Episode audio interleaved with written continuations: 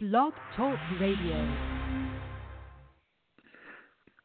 Good evening, everybody, and welcome to Talking in Circles. I'm Clayton Caldwell with Philip Matthew tonight as we break down Indianapolis Motor Speedway, the NASCAR Monster Energy NASCAR Cup Series event from Indianapolis. Kevin Harvick with the victory lane in the Big Machine Vodka 400 at the Brickyard. The playoff field is set. Two drivers are in, two are out. Um, Harvick won the race. He was in the playoffs anyway with two wins this year, so there was no surprise winner. So the last two spots went to points. Two are in, two are out. We'll discuss who missed and who made it. We'll also discuss the NASCAR Xfinity Series race from Indianapolis Motor Speedway. Kyle Busch going to victory lane there. His final win of the year, his final race in the Xfinity Series of the year as he, as he reaches max at five. We'll also take your phone calls nine one seven eight eight nine eight two eight zero. What did you think of this weekend at Indianapolis? Uh, was were you surprised by who made the playoffs and who didn't? And who's your favorite to win these this championship? We'll dive into all that here tonight on Talking in Circles. But first, we'll break down the Big Machine Vodka 400 from the Brickyard. Uh, it was Kevin Harvick in victory lane. Like I said, it's his second career win at Indianapolis uh, and the 48th of his Cup Series career. Uh, a, a nice win for him, a dominant win for him. At 160 laps, he led 118. Was out front most of the day. Um, you know, got by Logano early in in that run, in that last run there, and really pulled away from one by over nine sec- uh, by over six seconds. Excuse me, was the official count there at the end, and he's taking it easy. I'm sure he could have stretched out a lot more. So a nice win for Harvick, and um, you know, on a day where Stewart Haas, it wasn't exactly the best day. Clint Bowyer got into the playoffs. Flores did not. Uh, a little bit of salvaging a little bit of a, of a good day there for Stewart Haas Racing. Tony and company got to climb the fence at Indianapolis once again with Kevin Harvick and Victory Lane.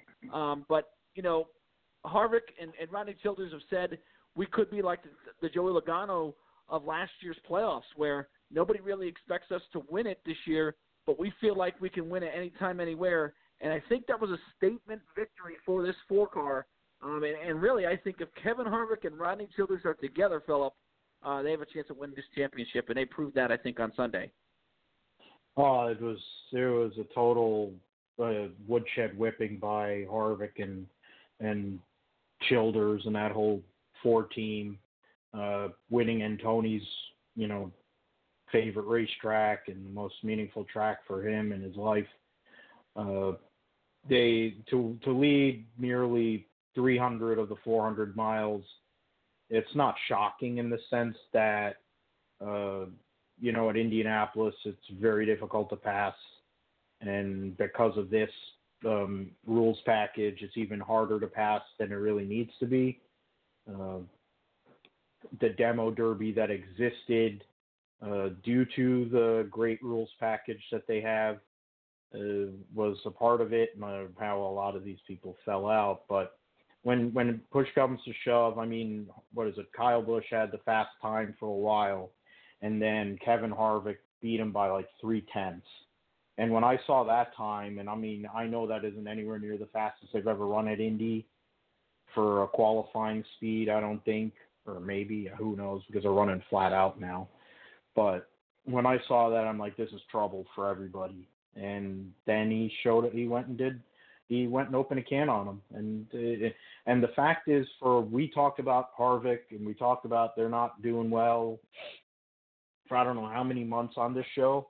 And recently, they started to switch it on. They started to figure it out, and they've become the one Ford team that actually legitimately has a shot to win this championship because Joey Logano has basically hit a rut. Uh, the finishing second yesterday is the first time I think he sniffed the top five in two months or so. Um, Brad, minus his crying about walls and saying stupid stuff, uh, has not really been a factor in a few months.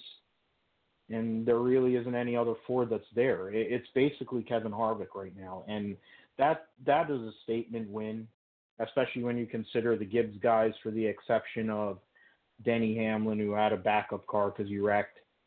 You know, Kyle Busch grenades an engine because they're probably R&Ding stuff. Martin Truex got into a wreck on pit road, and then Erik Jones and Keselowski had their deal. So, and so I mean, in the end, it comes down to Harvick. winning number 48. He's one win away from tying his bosom buddy, and he's two wins away from passing him. Um, a first ballot Hall of Famer, and the point is Kevin Harvick is a first ballot Hall of Famer, and he didn't really need he doesn't have to win anything else the rest of his freaking career. But I don't think he's done winning by any stretch of the imagination. So, and credit to Stewart-Haas, they are not outside of the four car, they're not very good, but ever since Rodney Childers and Kevin Harvick got together, they have been a very prolific uh, combination, and they've both become Hall of Fame worthy in their own distinct in their own respective roles. So uh, we'll see what happens at, at Las Vegas because nobody really showed what they really had at Indy because it's a one-off because of the 550 rules package on a flat track is a disaster. So we'll see what happens at Vegas. Yeah, and and I think you're right. I mean, Harvick's really picked it up here of late.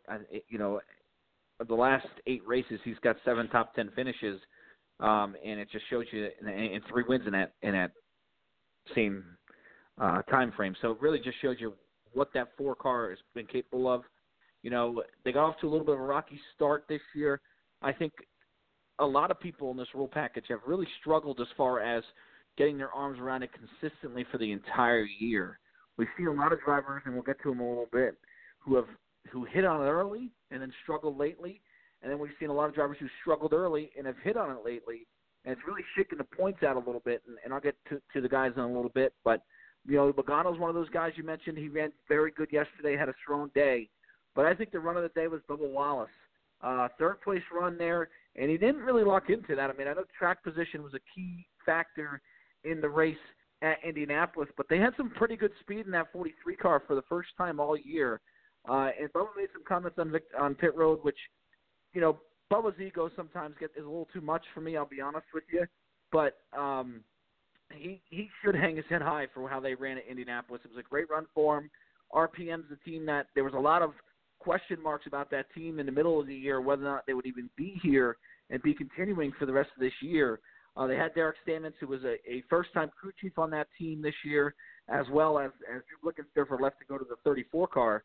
Um, so it was really kind of a struggle early on for Bubba. He's really figured it out, but a nice strong run for him at Indianapolis on Sunday. Uh, what were your thoughts on on Logano and Bubba Wallace's run there at Indianapolis? I mean, for Logano and the Penske team, I mean, uh, all three Penske cars were fast. They were trying to repeat uh, after Brad's win last year. Joey wasn't, you know, in that in the same stratosphere as freaking Kevin Harvick. Nobody was. I think Ryan Blaney is kind of kind of wish that restarts kind of went a little different. Uh, he finished seventh. He was kind of mad at Bubba on the one restart. But the fact is, I think he probably had the second best car in in the racetrack uh, yesterday that actually finished. I would venture to say that the 18 and the 42 and the or more or less the 18 and the two and maybe even the 20 had really good cars, but we won't know what the hell the heck they had because they wrecked so early or blew up in the case of Kyle Busch running a grenade. Uh, but Joey Logano getting a second place finish to stop the bleeding is a is a good thing. Uh, in the end, now he's only two points out of second, albeit 17 points out of the lead after the playoff points all start getting put in there. Uh, he's tied with uh, Kevin in in fourth place. That's a good uh, kind of like uh, stopping the bleeding, putting a tourniquet on there for the kind of runs they've been having these last couple of months, and kind of not being a factor in in a couple of those races. Uh, Bubba, I'm. I mean, I know that you and I uh, see don't we see differently on him. I've been a fan of his for a long time going back to his K&N days, and they had pace all weekend. That was they didn't luck into it. They got wrecked on pit, that first pit stop early in the race. They got involved in the Concertina effect and got the left rear corner knocked off of it, and they came up on merit and finished third in a big race. It's his first top five since the 2018 Daytona 500 It's his first top ten, I think, since um, what was it, November of last year at Phoenix. So it's a big deal for that organization to after the All Star race and making the All Star race and possibly going out of business a couple weeks after that to getting Worldwide Technologies to um, basically sponsor them the entire year. And with the Victory Junction gang uh, camps and all that stuff, that whole connection, uh, they were good at. They were not as good at Darlington. Probably they could have done a little better, maybe. Uh, they've been the pace has been there. He said it that they've had good runs. Bristol, they were there. There's a few races where they've been there and some that they've been off. Considering where RCR in general has been this year for a third place finish for one of their customer cars, basically, um, and three in the top 15 uh, is really a great day. And for Bubba, the momentum for all that he's gone through uh, recently and the the haters and all that stuff. I mean, that people aren't gonna ever be quiet. And I have my feelings. I honestly think that a lot of people just don't like it because he's you know, because of his skin color. But you know, and the fact he's driving for the king, even though the king doesn't care, but that's a whole other thing. But in the end, they earned that that third place. Derek Stamets has been a great crew chief for great um, replacement. He's a definite upgrade over uh, Drew Blickensderfer, who at the end of the day is much more talk and taking a lot of credit for victories at other organizations with other drivers and really hasn't done a whole heck of a lot. Um, he likes to be on TV and he purports about who he worked with and all that. And his father-in-law is Ron Hornaday Jr., but but he's not really that great. So um, the the 43 team, it's not gonna. They're not probably gonna be running there every week by any stretch. But top 20s the rest of the year could be a, a, a possibility, which would be a great thing for them going into 2020.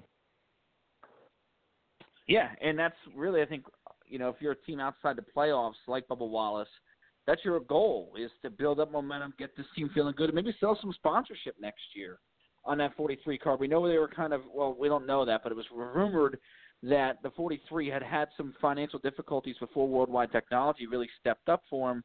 Um, and maybe this will be a step in the right direction to say, hey, you know what? Maybe with this rule package, and I know there's a few other things that are being mentioned down the line here for these smaller teams to maybe help them, maybe a, a spending cap coming down the line here in the next couple of years, if not next year.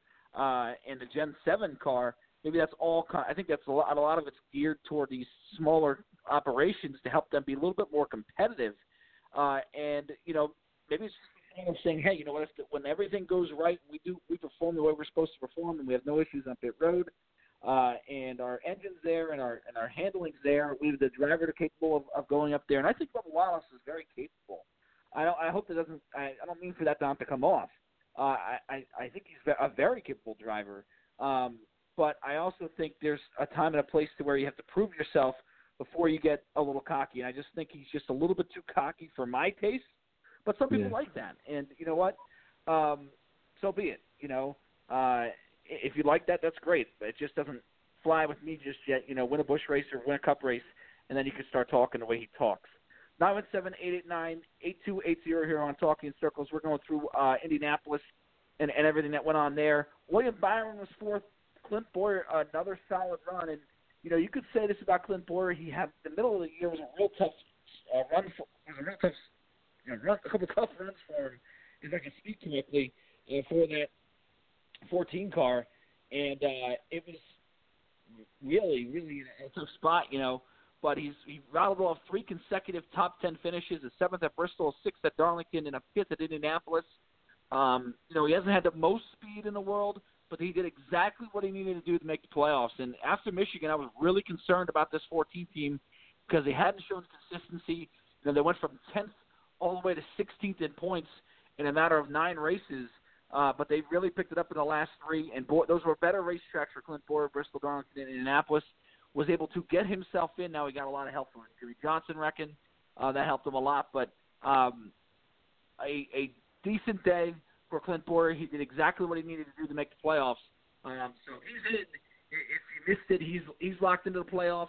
Also locked in was Ryan Newman, who had a decent day with his eighth place run with Denny Hamlin sixth, uh, Ryan Blaney seventh. We talked about his day. Blaney had a really fast car, but on a last restart kind of got shuffled back. Ryan Newman eighth, Chase Elliott ninth, and Paul Menard back-to-back top tens for the Wood Brothers team there. So nice job by him. But Newman's sort of in the same boat where you know that six car got off to a rotten start this year, um, and it seemed like they were bound to miss the playoffs again. He was 18th in the standings uh, after Pocono, but really picked it up. Ended up 15th. Uh, rattled off a few top tens when he really needed to get them. Uh, Darlington wasn't the best run for him. They got involved into a wreck there at Darlington. That really hurt him in a 23rd place run, but he was able to rebound. Get uh, he got some stage points when he gets the stage points, and an eighth place run in Roush Fenway car makes the playoffs. The sixth car makes the playoffs for the first time uh, since Mark Martin was in the sixth car. So uh, a, a nice job by Ryan Newman to get into the playoffs. So uh, Newman and Clint Bowyer in the playoffs. Daniel Suarez out. Suarez finished 11th on on Sunday at Indianapolis. Just didn't get it done. Uh, you know, tried at the end. They, they took some tires there to try and gain get some some extra the tires to get some fresher tires to see if they can make some runs, but they just could not catch Ryan Newman. Newman was able to get some stage points in the race, as was Suarez, but it just wasn't enough. They sort of equaled themselves out, so it came down to who finished the highest. And Newman finished eighth, and Suarez was 11th. So Suarez is out 0 for 3 in his career and making the playoffs, and we'll dive into that a little bit more. And then, of course, Jimmie Johnson, his uh, missing the playoffs for the first time in his career. Another very good race car for that 48 car, but a big accident on lap 106 knocked him out of the race. He got loose. Really, it looked like uh, if there wasn't contact, they got close to it between his teammate William Byron and him. Uh, sent Jimmie Johnson into the outside wall. Heavy, heavy damage on a 48. He was never able to recover, uh, and he finished in the 35th position, knocking himself back to 18th in points and out of the playoffs. So uh, Bowyer and Newman in, Suarez and Jimmie Johnson out. Uh, what do you have to say about about those four guys? You know, we talked about Bowyer. I don't think it was a big surprise entering this week, and he sort of did his work the last two weeks, and he, he really was had a, had a good cushion. All he had to do was really stay out of the wall, and he was in the playoffs. But what about the Newman and Suarez battle at the end, and of course Jimmie Johnson missing the playoffs? What do you have to think about that? Yeah, I mean, in terms of uh, Newman making it, you know, I think we talked about it last week. We felt like it was kind of going to go chalk. Um, I referenced that the way Jimmie has run at Darlington and way he looked and going to a track where he's won four times, that he would have a chance. He qualified well. He was up there. And the way that it works, you you have to shoot the moon on some of these passes. He went three wide on a on on a deal there on a restart. William Byron crowded him, whatever. He went into the grass. Him and Kurt Busch got together. Uh, he knocked the fence down and destroyed his car. Kurt Busch came back somehow and and finished in the top. Uh, I think the top five or top ten or something like that. So it's like at the end of the day, you, you for Jimmy John. I mean, talking about all three drivers, because even with Clint Bowyer, they'd done enough to try to knock themselves out of the playoffs in prior weeks, and then this last couple, two, three weeks, it almost was like, well, I'm about to lose my job. You know, let me just do what I have to do and stay on the straight and narrow, and I'll get in. Bugarewicz wasn't getting crazy with um, calls either, and they made it, but they're not going to last very long. Uh, I don't really believe that they will. Even, but they, we'll talk about it more in detail, I guess, with the points and how everything sets up. But uh, I mean, New, Newman making it is not surprising considering what he has kind of done so this whole year. He's been consistent. Uh, you know, he's taking the most out of what they have uh, with the cars that they have. And a year ago, they Matt Kenseth won a stage in the Brickyard 400, albeit I don't think they wanted to win that stage, but they kept him out, and he did. Uh, so I don't think that it's surprising, albeit it's a different uh, rules package, that the six car ran fast uh, yesterday. It's one of Ryan Newman's better tracks. He's a former winner there.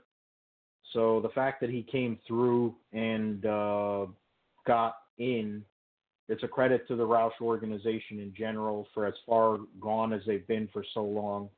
Uh, Scott Graves needs a lot of credit for what he has done, uh, bringing that Joe Gibbs uh, experience to the organization, Newman's experience amongst all these different um, uh, teams that he's driven for.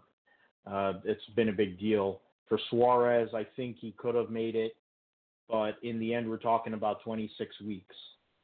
And if at 26 weeks you're on a pit, you have to make a decision on a pit stop with 11 laps to go whether you're going to take tires or not to try to make a hail mary shot into the playoffs. You probably don't belong there. I think it's a shame uh, for the 41 team because they made the playoffs last year with Kurt Busch, and um, I don't think Suarez is as bad as it looks, being 17th in points.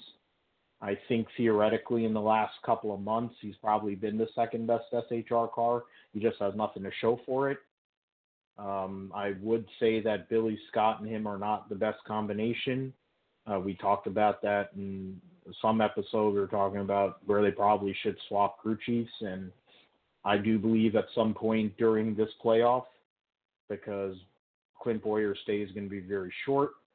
Um, they're going to probably do a, a, crew chief swap because it's necessary, uh, so that both organiz- the organization in general is stronger for the 2020 season.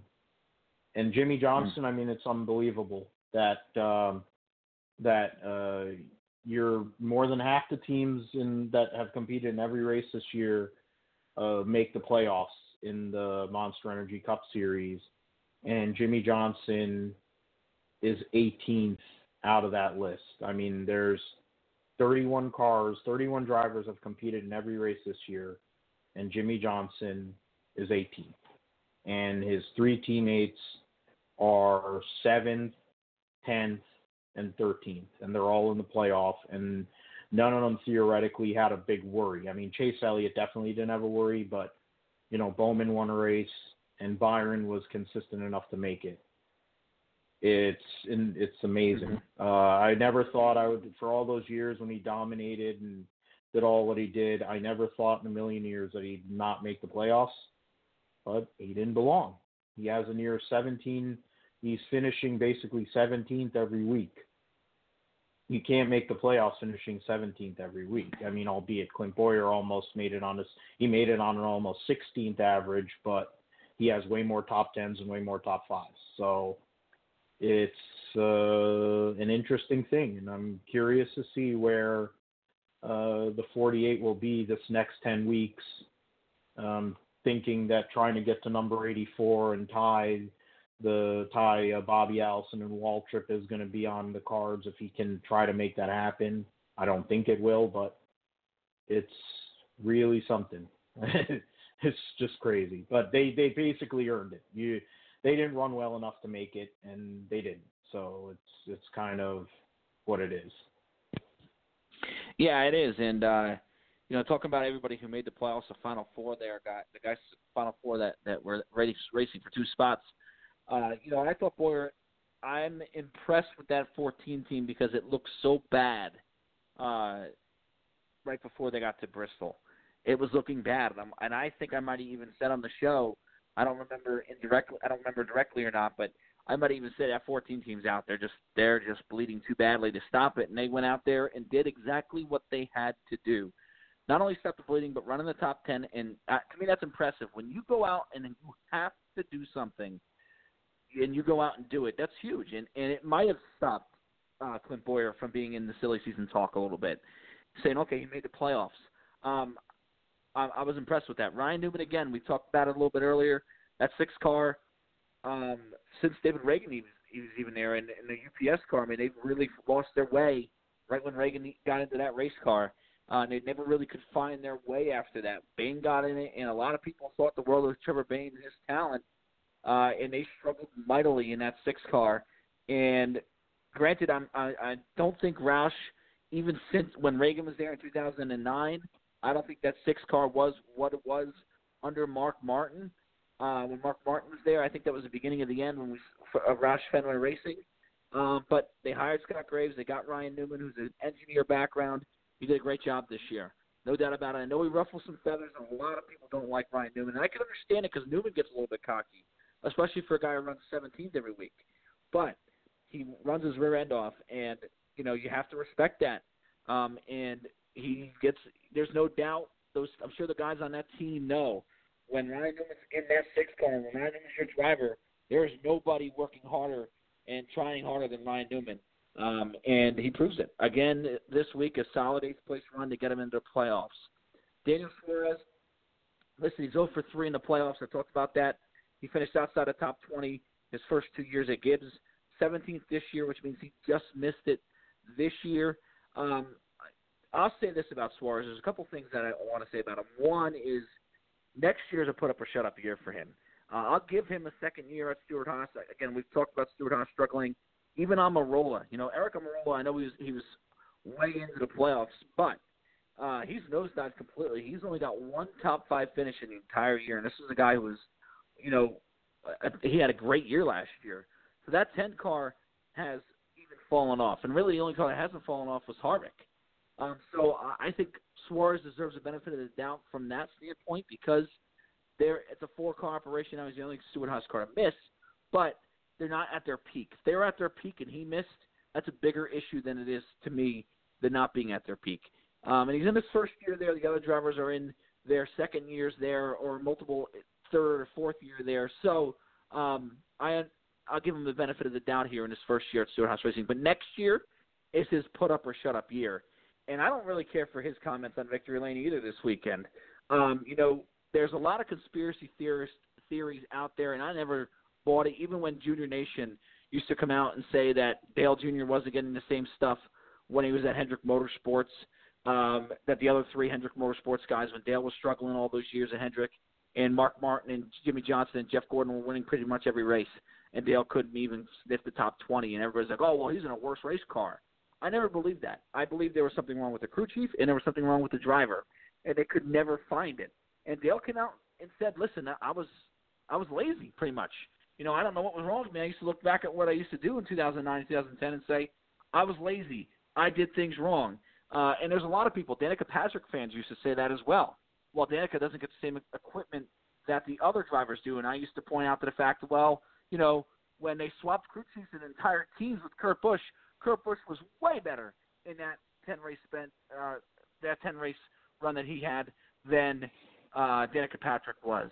And Suarez this week alluded to it on pit road that he's not, you know, he doesn't have the same. I don't know if he meant it horsepower, but he basically said he doesn't have the same horsepower, which I believe is nonsense. You know, to me, when you come out, you're a driver, and you can say, well, the driver doesn't mean as much as he used to anymore. Baloney. I think the driver has more to do with it now because it's such a, a thin line of of there's such a, a small line of margin of error now. Um, so I think the driver has a lot more to do with it now than than it did maybe even 10 years ago. Uh, but to me, you win as a team and you lose as a team. And I don't like the fact that Suarez sort of singled out everybody else but himself and pretty much put the blame on every. It seemed like he put the blame, at least to me, on everybody else but himself on pit road. Suarez made a lot of mistakes this year. And again, I'm giving him the benefit of the doubt. I think he deserves to be back there next season. But to me, to go out there and sort of call out the team and saying, "Well, we didn't really have the speed," you're included in that. Um, so I didn't really care for his comments, but again, I think he deserves another year at Stewart-Haas Racing. There's some people out there who don't believe that, but I believe he does, and, if, and the next year is his big year. Uh, if he puts up and says there, and, and he's got to win a race next year, I think, and he's really got to make the playoffs. There's no excuse for him not to. Uh, so I, I think he's got to do that. And Jimmie Johnson, of course, you know, I'll say this: I kind of killed him and the 48 team and Rick Hendrick for moving Kevin Meendering out of there. I thought that was kind of a low blow, putting the blame on Kevin Meendering for their struggles when Hendrick was really struggling. But you know, the finishes didn't back up Jimmie Johnson's claim as far as uh, Cliff Daniels being the right guy for the job, but the speed certainly did because it seemed like when Cliff Daniels got there, for whatever reason, Jimmie Johnson had more speed. Now, I don't want to hear any more about that golden horseshoe up Jimmie's rear end, which he had for it seemed like 15 years, where everything seemed to go right for that 48 team because the last couple of weeks he could have used even a tiny bit of that golden horseshoe, and he doesn't have it anymore. Uh, Darlington got in a wreck that wasn't his fault, and then Indianapolis, you can argue it was his fault. It was three wide racing there, uh, but again an accident that probably could have been avoided. Um, and you know, 10 years ago, it doesn't happen with that Golden Horseshoe. So a little bit of luck for Jimmie Johnson would have done him good, and maybe even at least made it close to the playoffs. But he's out, and let's just kind of focus on that a little bit. I know a lot of people don't like focusing on Jimmie Johnson, but that run he had to make the playoffs, and uh, nowadays it's not as um, to me it's not as impressive to make the playoffs every year as it used to be because we take 16 drivers now. But for years we took 10, and even before that we we took or, or excuse me for years we took 12, and even before that we took 10. And Jimmie made it every year. One, made the playoffs. It didn't matter what kind of car they switched around, how many times they switched the car. It didn't matter what what rules package we had as far as the uh, inspection went. It didn't matter what kind of pa- rules we had as far as the playoffs were concerned. Jimmie was dominant in pretty much everything he was. So um, it, eh, very, very impressive. And uh, I, I don't know if it's something we're ever going to see again. A driver roll off. What was it? You know, four, uh, 15 consecutive years of making the playoffs. That's pretty, pretty damn good. So um, they have nothing to hang their hat about. Uh, and and I was impressed even with Jimmie the last couple of weeks where he seemed almost to have that fire lit under him again. I think that's what hurt this team a little bit to start the year, the 48. I think Jimmie was sort of burnt out a little bit. Um, and maybe he needed a new crew chief to kind of sit there and go, hey, Jimmie, let's go. And wake him up a little bit and say, you got only, I believe he's only got next year left in before he calls it a career. Let's race hard. Um, and let's let's get back to where Jimmie Johnson was. And I think that's sort of the reason why we saw the speed in that 48 car. Um, but when it was all said and done, it was a uh, you know a job well done by Bowyer and Newman, and and uh, you know next year, wait till next year, the Brooklyn Dodgers saying for uh, Suarez and uh, Jimmie Johnson. Uh, but this race featured a lot of accidents, Philip, um, and a lot of attrition. Kyle Busch blowed up, and you're probably right there, probably trying something for the playoffs. Uh, but that was kind of surprising to see because you know Joe Gibbs for years was what my brother and I used to call mechanical failure motorsports. They seem to have uh, everything under the sun break on them. And this was as recent as five, six years ago, but they figured that out here in recent in the recent history. Um, and they really don't see a blown engine out of that department, especially since they've gone to TRD engines. Um, so that was kind of surprising because Lowski's wreck was was a big deal. Um, you know, you also saw a wreck with Matt Tifft. Saw a lot of wrecks this weekend. Uh, Kyle Larson. We talked about Jimmie Johnson at nauseum. Um, you know, why do you think the wrecks were up this week, and why do you think the attrition rate was up? Now, higher corner speed has a lot to do with that, or do you think it was the fact that maybe these drivers were sitting there going, they only had a certain amount of time to make a pass before the field spread out, and they couldn't make a pass? What were your thoughts on the high attrition rate this weekend at Indianapolis? I think, I mean, he brought up two uh, great points there, where in terms of the higher corner speeds, which, I mean, the idiots in Daytona don't understand that less horsepower and having enormous amounts of downforce and having cars sealed off to the ground means they're going to basically be going wide open. It's going to be like slot car racing. Uh, they don't seem to get that, and we've seen this at Michigan. We've seen this at Pocono. We've seen this at flat, big flat racetracks that it doesn't work and it didn't work yesterday. It really didn't work yesterday. After about three to five laps, it was just like any other, you know, Indianapolis Bore Fest. Uh, you know, the and so when you're talking about like guys like Brad Keselowski crowding um, Erik Jones in the corner there, I mean, or whichever way you want to look at it, I think Erik Jones may have been a little too late on his move Brad was trying to make his take a line. They got together. Erik Jones's car got his fuel cell got shoved right into his back. That's how hard he hit because they're running so fast in the corners. Brad goes and hits the one that hits the safer barrier and then goes and hits the tires and then cries wolf. Um, it doesn't really matter. You're running that hard 48 laps into a, a 160 lap race. You kind of earned it. Um, a, it's not, and the point is, those same tires are there for the Indy 500, and it saves uh, and it saved Felix Rosenqvist. So um, it's the tires were in a good place. Indianapolis is a very safe racetrack, probably the safest racetrack that exists um, because they're ahead of all the different safety things. Uh, other than that, I mean, I didn't know Parker Kligerman crashed, but then who really cares about Parker Kligerman? Uh, Cassill's crash was huge. I mean, they kept on playing the replays of it, and you could hear that wreck. Like he knocked the wall down with that car, and the fact that he got out of it was huge. I'm a, I mean, I I've been a Landon Cassill supporter for a long time in the sense that you know he's just a good guy and he's kind of gotten a raw deal, but he does the best he can. He knocked the wall down, and I'm just glad those cars are safe enough where in a previous time that may have not been the case.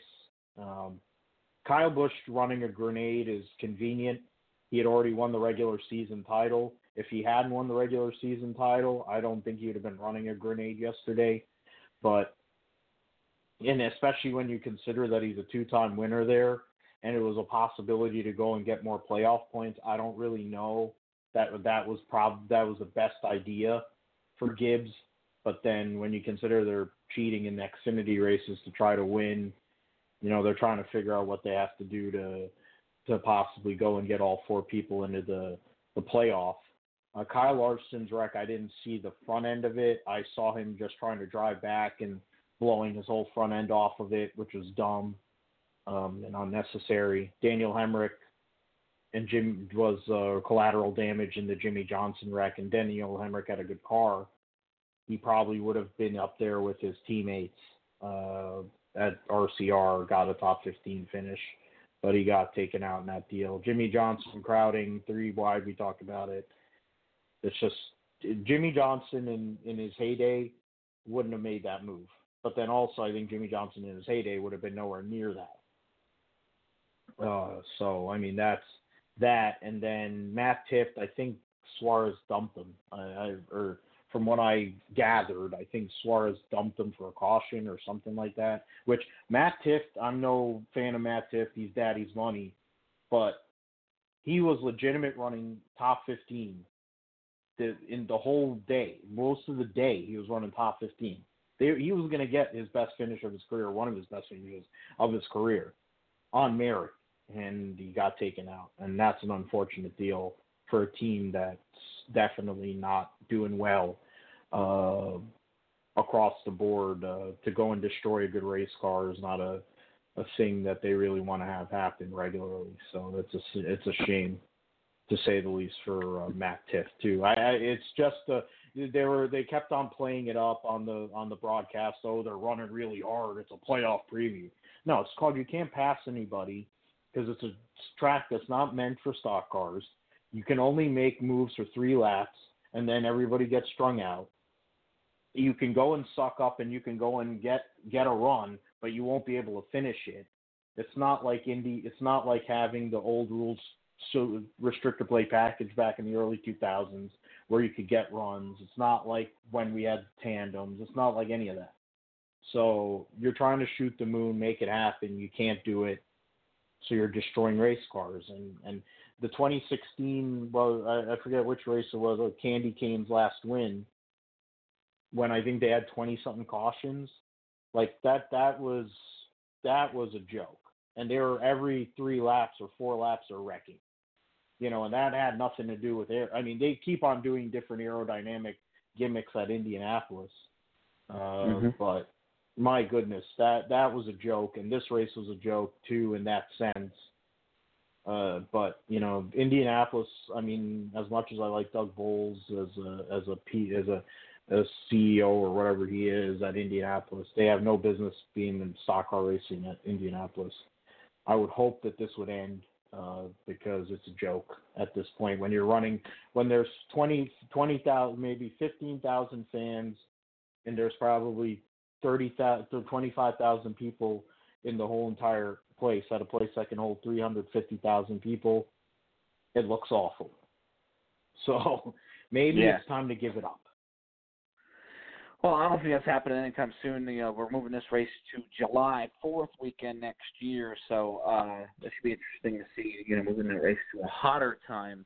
Um, I don't understand the point of that, but whatever. Without lights, yeah. but hey, it is what it is. Um, but you know, Indianapolis is Indianapolis. Is, I I, tr- I think part of my disdain for this place comes from the fact that they have tried so many different packages here, and I felt like none of them really worked all that well.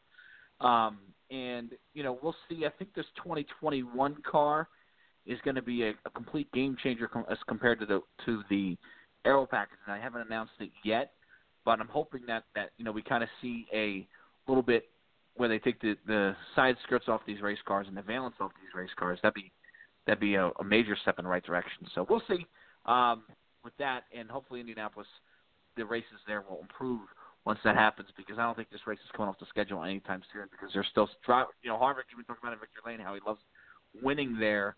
Um, and and how much it is important to him. Even Bill Elliott, I remember when Bill won in 2002, he talked about how awesome yep. it was to win there in Indianapolis, and I'm sure it is awesome to win there at Indianapolis. But I think for the NASCAR fan, Indianapolis really doesn't do it for us because we didn't really care about Indianapolis for a long time. So, um, you know, we have Daytona, and that's our that's our baby.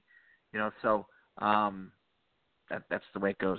Nine one seven eight eight nine eight two eight zero. Move to the Xfinity Series race a little bit here. Um, Kyle Busch won it in, you know, it was just Justin Allgaier second, Noah Gragson third, Jeb Burton, a solid fourth place run for him, and Justin Haley um, in fifth.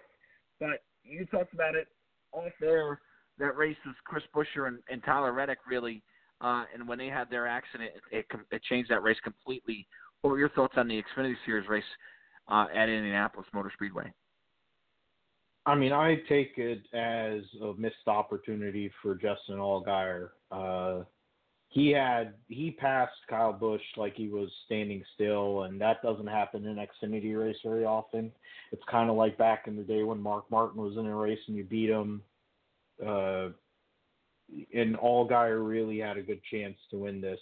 Uh, he wasn't in position because of all the wrecks and all the crap that happened. And then when when Chris Bell and Tyler Reddick destroyed each other with eight laps to go, that was um, even freaking Austin Cindric blew up. I didn't know that. But um, that when Bell and Reddick wrecked each other there late, it was similar to what Brad and and Jones did on Sunday. That changed the whole entire race. It gave Kyle gave it back to Kyle Busch because once he got into traffic, he really didn't have the best car and especially against Allgaier there in the middle, early middle part of that race, he didn't have the best car.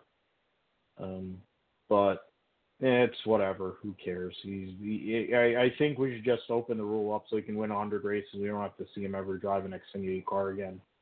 Because I'm sick and tired of his BS in general. I'm sick and tired of him and everything that involves Kyle Busch. I'm just fed up with it. I'll deal with it on the Cup side. and all the little kids that want to love the M&M's car, even though the guy that drives is a tool. Um, but I just don't really care about watching him in an Xfinity car. I don't want him in a truck, even though he drives a truck with his team. The fact of the matter is, you're watering down the regular, their limited regular season by going and winning five races. Um, it's you know you're 33 year, years old or whatever he is. He's only a couple of years or like a year younger two, three years younger than me or something like that. It's like you can go and drive trucks at 50. It's a, it's okay. Brexton will be ready to drive a truck by then. You can go and drive with him. It'll be emotional. It'll be great. They can have it on that crappy CMT show if it lasts past this year. Um, you know, whatever. Um, I give. I'll say this about Junior Motorsports for a year where they have been way off, and they have not really been a factor in general uh, second, third, and fourth. Jeb Burton was really emotional um, Saturday afternoon. Uh, the guy who has gotten screwed over, one of the many people in this in this business that's gotten screwed over relative to his talent, um, getting a fourth place finish is a big deal for him. That eight cars had anybody and everybody drive it. Junebug drove it. The whole entire world tilted on its head when he drove that car last week, and got a sixth place finish at Darlington, and Jeb Burton went out there and ran well, and um, mm-hmm. and it's good for them, and that's good for that organization. I think it sets up well for Justin Allgaier in his run to try to be the fourth driver in the in that uh, final four. Uh, because everyone talks about Austin Cindric. To a lesser extent, people have talked about Chase Briscoe, including me, the biased Chase Briscoe fan. But Justin Allgaier has that experience. They have the support. Burdett and him know each other really well. They're they they are a sneaky, you know, value as we go through this playoff uh, situation. Um, other than that, it was a Gibbs benefit really. The the 18, 19, and 20 were the three fastest cars uh, in practice and qualifying, but Allgaier showed up there. Reddick showed up there as he usually does because that's Reddick what Reddick does. Um, Cole Custer really wasn't a factor, neither was Chase Briscoe, which is not as big of a deal because there's no track that really like Indianapolis. As, but considering it's Tony's favorite track and it means a lot to him, the fact they didn't really bring as good of equipment there is kind of interesting. But you know, it is what it is.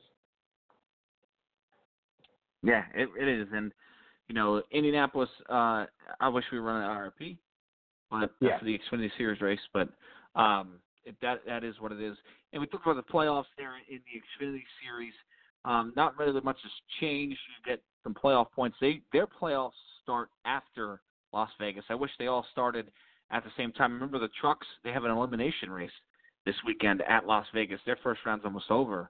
Um, so uh, the Xfinity Series race starts next week, and then the Cup Series race starts this weekend at Las Vegas Motor Speedway.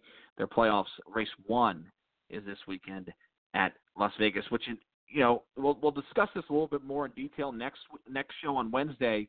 Um, but something else to keep in mind here this weekend for Las Vegas for the Cup Series, seven o'clock Eastern Time start on Sunday night for the uh, Cup Series. Um, and to me, it's kind of mind-boggling that they would do that. Now, I, I read, I think it was Pockrass tweeted, and he knows this stuff. It seems like he gets to the bottom of it of why they decided to do this. Um, but he said it was because they want to get the Las Vegas people out of the heat um, on that day. Well, you could have done it on Saturday, but you're going against Sunday night football in the NFL. You know, yeah. and I know there. I know on normal Sundays we go against the NFL anyway, and we and on if you start at one or two o'clock, you're going against eight, eight or nine games instead of just one. But you know, Sunday Night Football is on the competitor network. It's on NBC, and you're going to be on NBCSN uh, going up against it. So um, it's just it kind of seems pointless there. You know, Las Vegas is it's put on some decent racing here uh, since they've really reconfigured the track. I think it's been a lot better. Um, you know, it'll still be great to see short track there, but that's besides the point. Uh, but it's been a lot better really since they reconfigured the racetrack uh, for the third time and um, it's a triple header weekend truck series. You see them. It feels like we haven't seen them in forever. The truck series, for whatever reason, uh, they're at Las Vegas this weekend. It's gonna be a lot of fun to watch them compete. The Xfinity Series as well, of course, on Saturday, and then of course you have the Cup Series race on Sunday uh, at Indianapolis, and, or excuse me, at um, Las Vegas Motor Speedway. So uh, it's gonna be a lot of fun, and you know, Talking Circles will be here on Wednesday, what I want to do is, and um, hopefully be with us on Wednesday. Uh, what I want to do is is basically break the Cup Series playoff contenders into three categories. I want to break them off into um, 16. There's 16 drivers, of course. Well, you could do it, break it off however many you want, but really have the favorites who you think is gonna, you know, it could be six. I had six guys when I broke it down today. Uh, favorites, contenders, and then long shots. Uh, I think that's how we'll break it down. It'll be a lot of fun to discuss why they're in that category, why we think they'll be in that category. Of course, we'll have we might have some news here. There's a few things going on um, that that I'm ruffling that are ruffling around here, and I want to discuss with you, Philip, here quick. And that the first thing is uh, a potential that I've been hearing through the grapevine, a potential of a spending cap in the Cup Series. Now, I don't know the details yet of how it's going to work, whether it's going to be per team or per car. Um, but you know, it is funny how uh, we've seen some things pop up on on social media here in the last couple of weeks, where it looks like Dallara or some kind of company is going to be building the chassis for the 2021 race car, and there's going to be a limited number of chassis you can buy from that organization.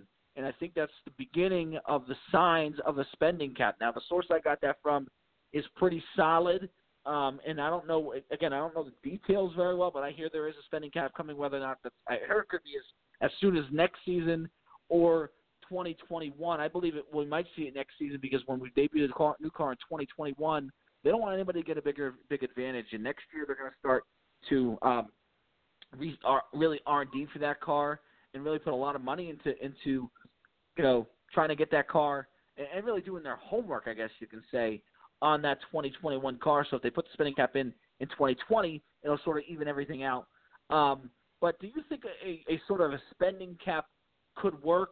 Do you like the idea? And um, or, or are you more of a free enterprise person where you look at it and you say, listen, you know what? So what if Hendrick's got a hundred million dollars uh, to, to, that he puts into his race team, and Jodi Geschickter and Brad Daugherty and their race team can only put thirty million dollars into their team. So what? You know that Rick's worked hard for his money. Uh, Rick's done everything he needed to do to uh, get to the front. Um, what is your thoughts on a spending cap? Um, before I give my my take on it. I mean, it's been also it's been talked about in in Formula One based on their budgets, which are enormous, um, and the lack of teams and uh, that can stay there and can be sustainable based on the new owners, Liberty, who are based out of the United States. In terms of the way NASCAR has gone, and the fact that we have a hard time filling fields in all three series, uh, a spending cap, I think. I mean, it's it may be the one thing that actually makes the stupid charter system worthwhile. Uh, the reality is, you've talked about it, and I know you posted about it, where we're going to have, you know, six. There's going to be like every team's going to. There's going to be like six massive teams, and that'll be the end of it. At some point, there has to be a move where an independent organization can make it and actually be sustainable. There aren't that many Tad and Jody or Tad and Jodi Geschickters out there.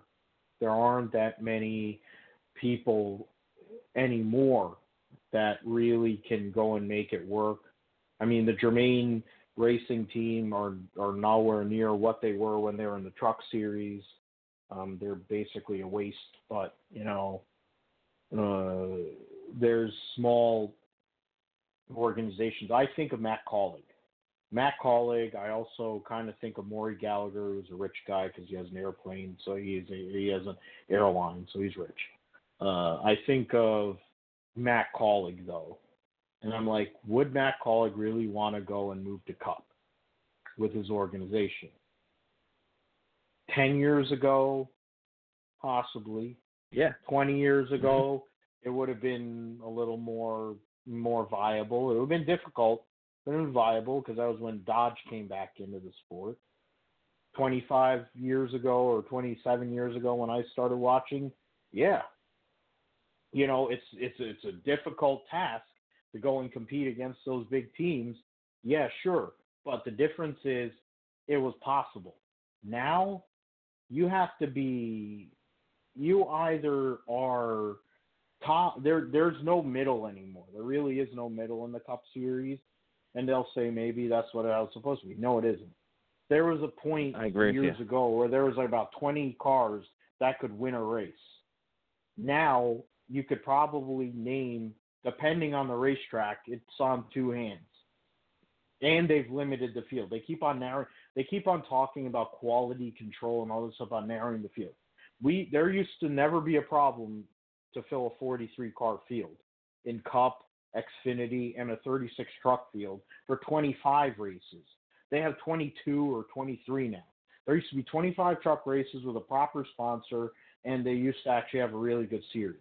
Toyota killed that. Toyota's killed the Xfinity series. Now Toyota's killed the Truck series, but or Cup series. But you know that's beside the point. That's a separate issue for probably an off-season rant uh, for the show. But the cap is necessary based on the way things are if we ever want to have an independent owner come into this series.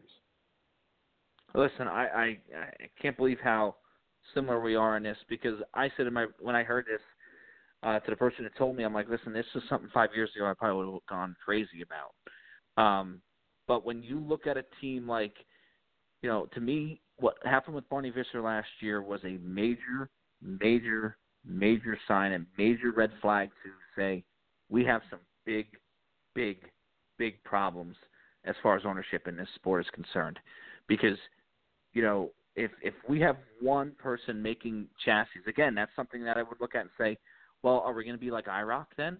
Because that's what we're that's what we're starting to get getting to is IROC.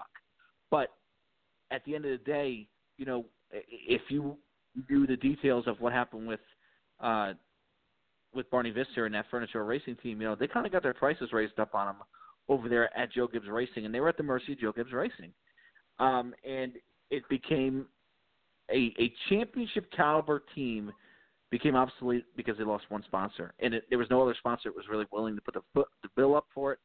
So that to me was a I think for everybody in the garage area.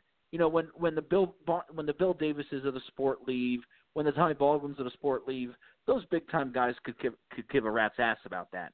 But when you see a fellow competitor, a fellow millionaire, maybe even a fellow billionaire leave the sport because it's not finan- doesn't make financial sense to him anymore, I think that woke a lot of people up and said, "Hey, we need to do something." And really, since then, I think this ball has been rolling a little bit to get a spending cap, and I think absolutely it is necessary. Um, and again, it's there's going to be some things that, as an old school fan, I'm going to have to swallow.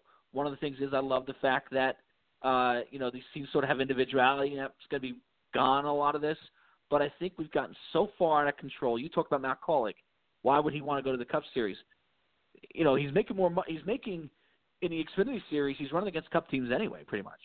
Um, so we'll see. You know, um, I, I just you know, and and there's so much to dive into this that we can get into, and there's only a minute and a half left in the show. But I don't want to hear the fact that a lot of these teams and a lot of these people are going to be losing jobs. Well, you know that's collateral. I'm sorry. That's the, at the end of the day, you know, salaries are a big part of why these these teams spending have gotten so out of control. Whether it's drivers, whether it's uh, body men, etc. So um, maybe that'll you know, unfortunately, it stinks that people will lose their job. But I think in the long run, for the health of this sport, um, a spending cap like that and a common chassis to where hopefully whoever makes it, and it sounds like it's going to be Dallara, doesn't raise the cap, doesn't raise the prices so much on them to where it takes the owners and puts them out. Um, I think all of that is a smart move in the right direction. And I'm shocked I'm saying that because I'm a, such an old school fan going, oh, you know, just open up the rule books and, and the hell with the, this, this. But I think we've gotten so far out of control. The spending has gotten so insane over the last 10 years that it's very, very needed. Something to keep an eye on. I'm sure we'll hear more of it down the road here, especially recently here if it's going to be in the 2020 season. The talks are really going to have to ramp up. But I kind of wanted to get our initial thoughts and reactions on that here tonight on Talking in Circles. I want to thank Philip Matthew, uh, and we'll see you next time. We'll see you Wednesday night here on Talking in Circles. Good night, everybody.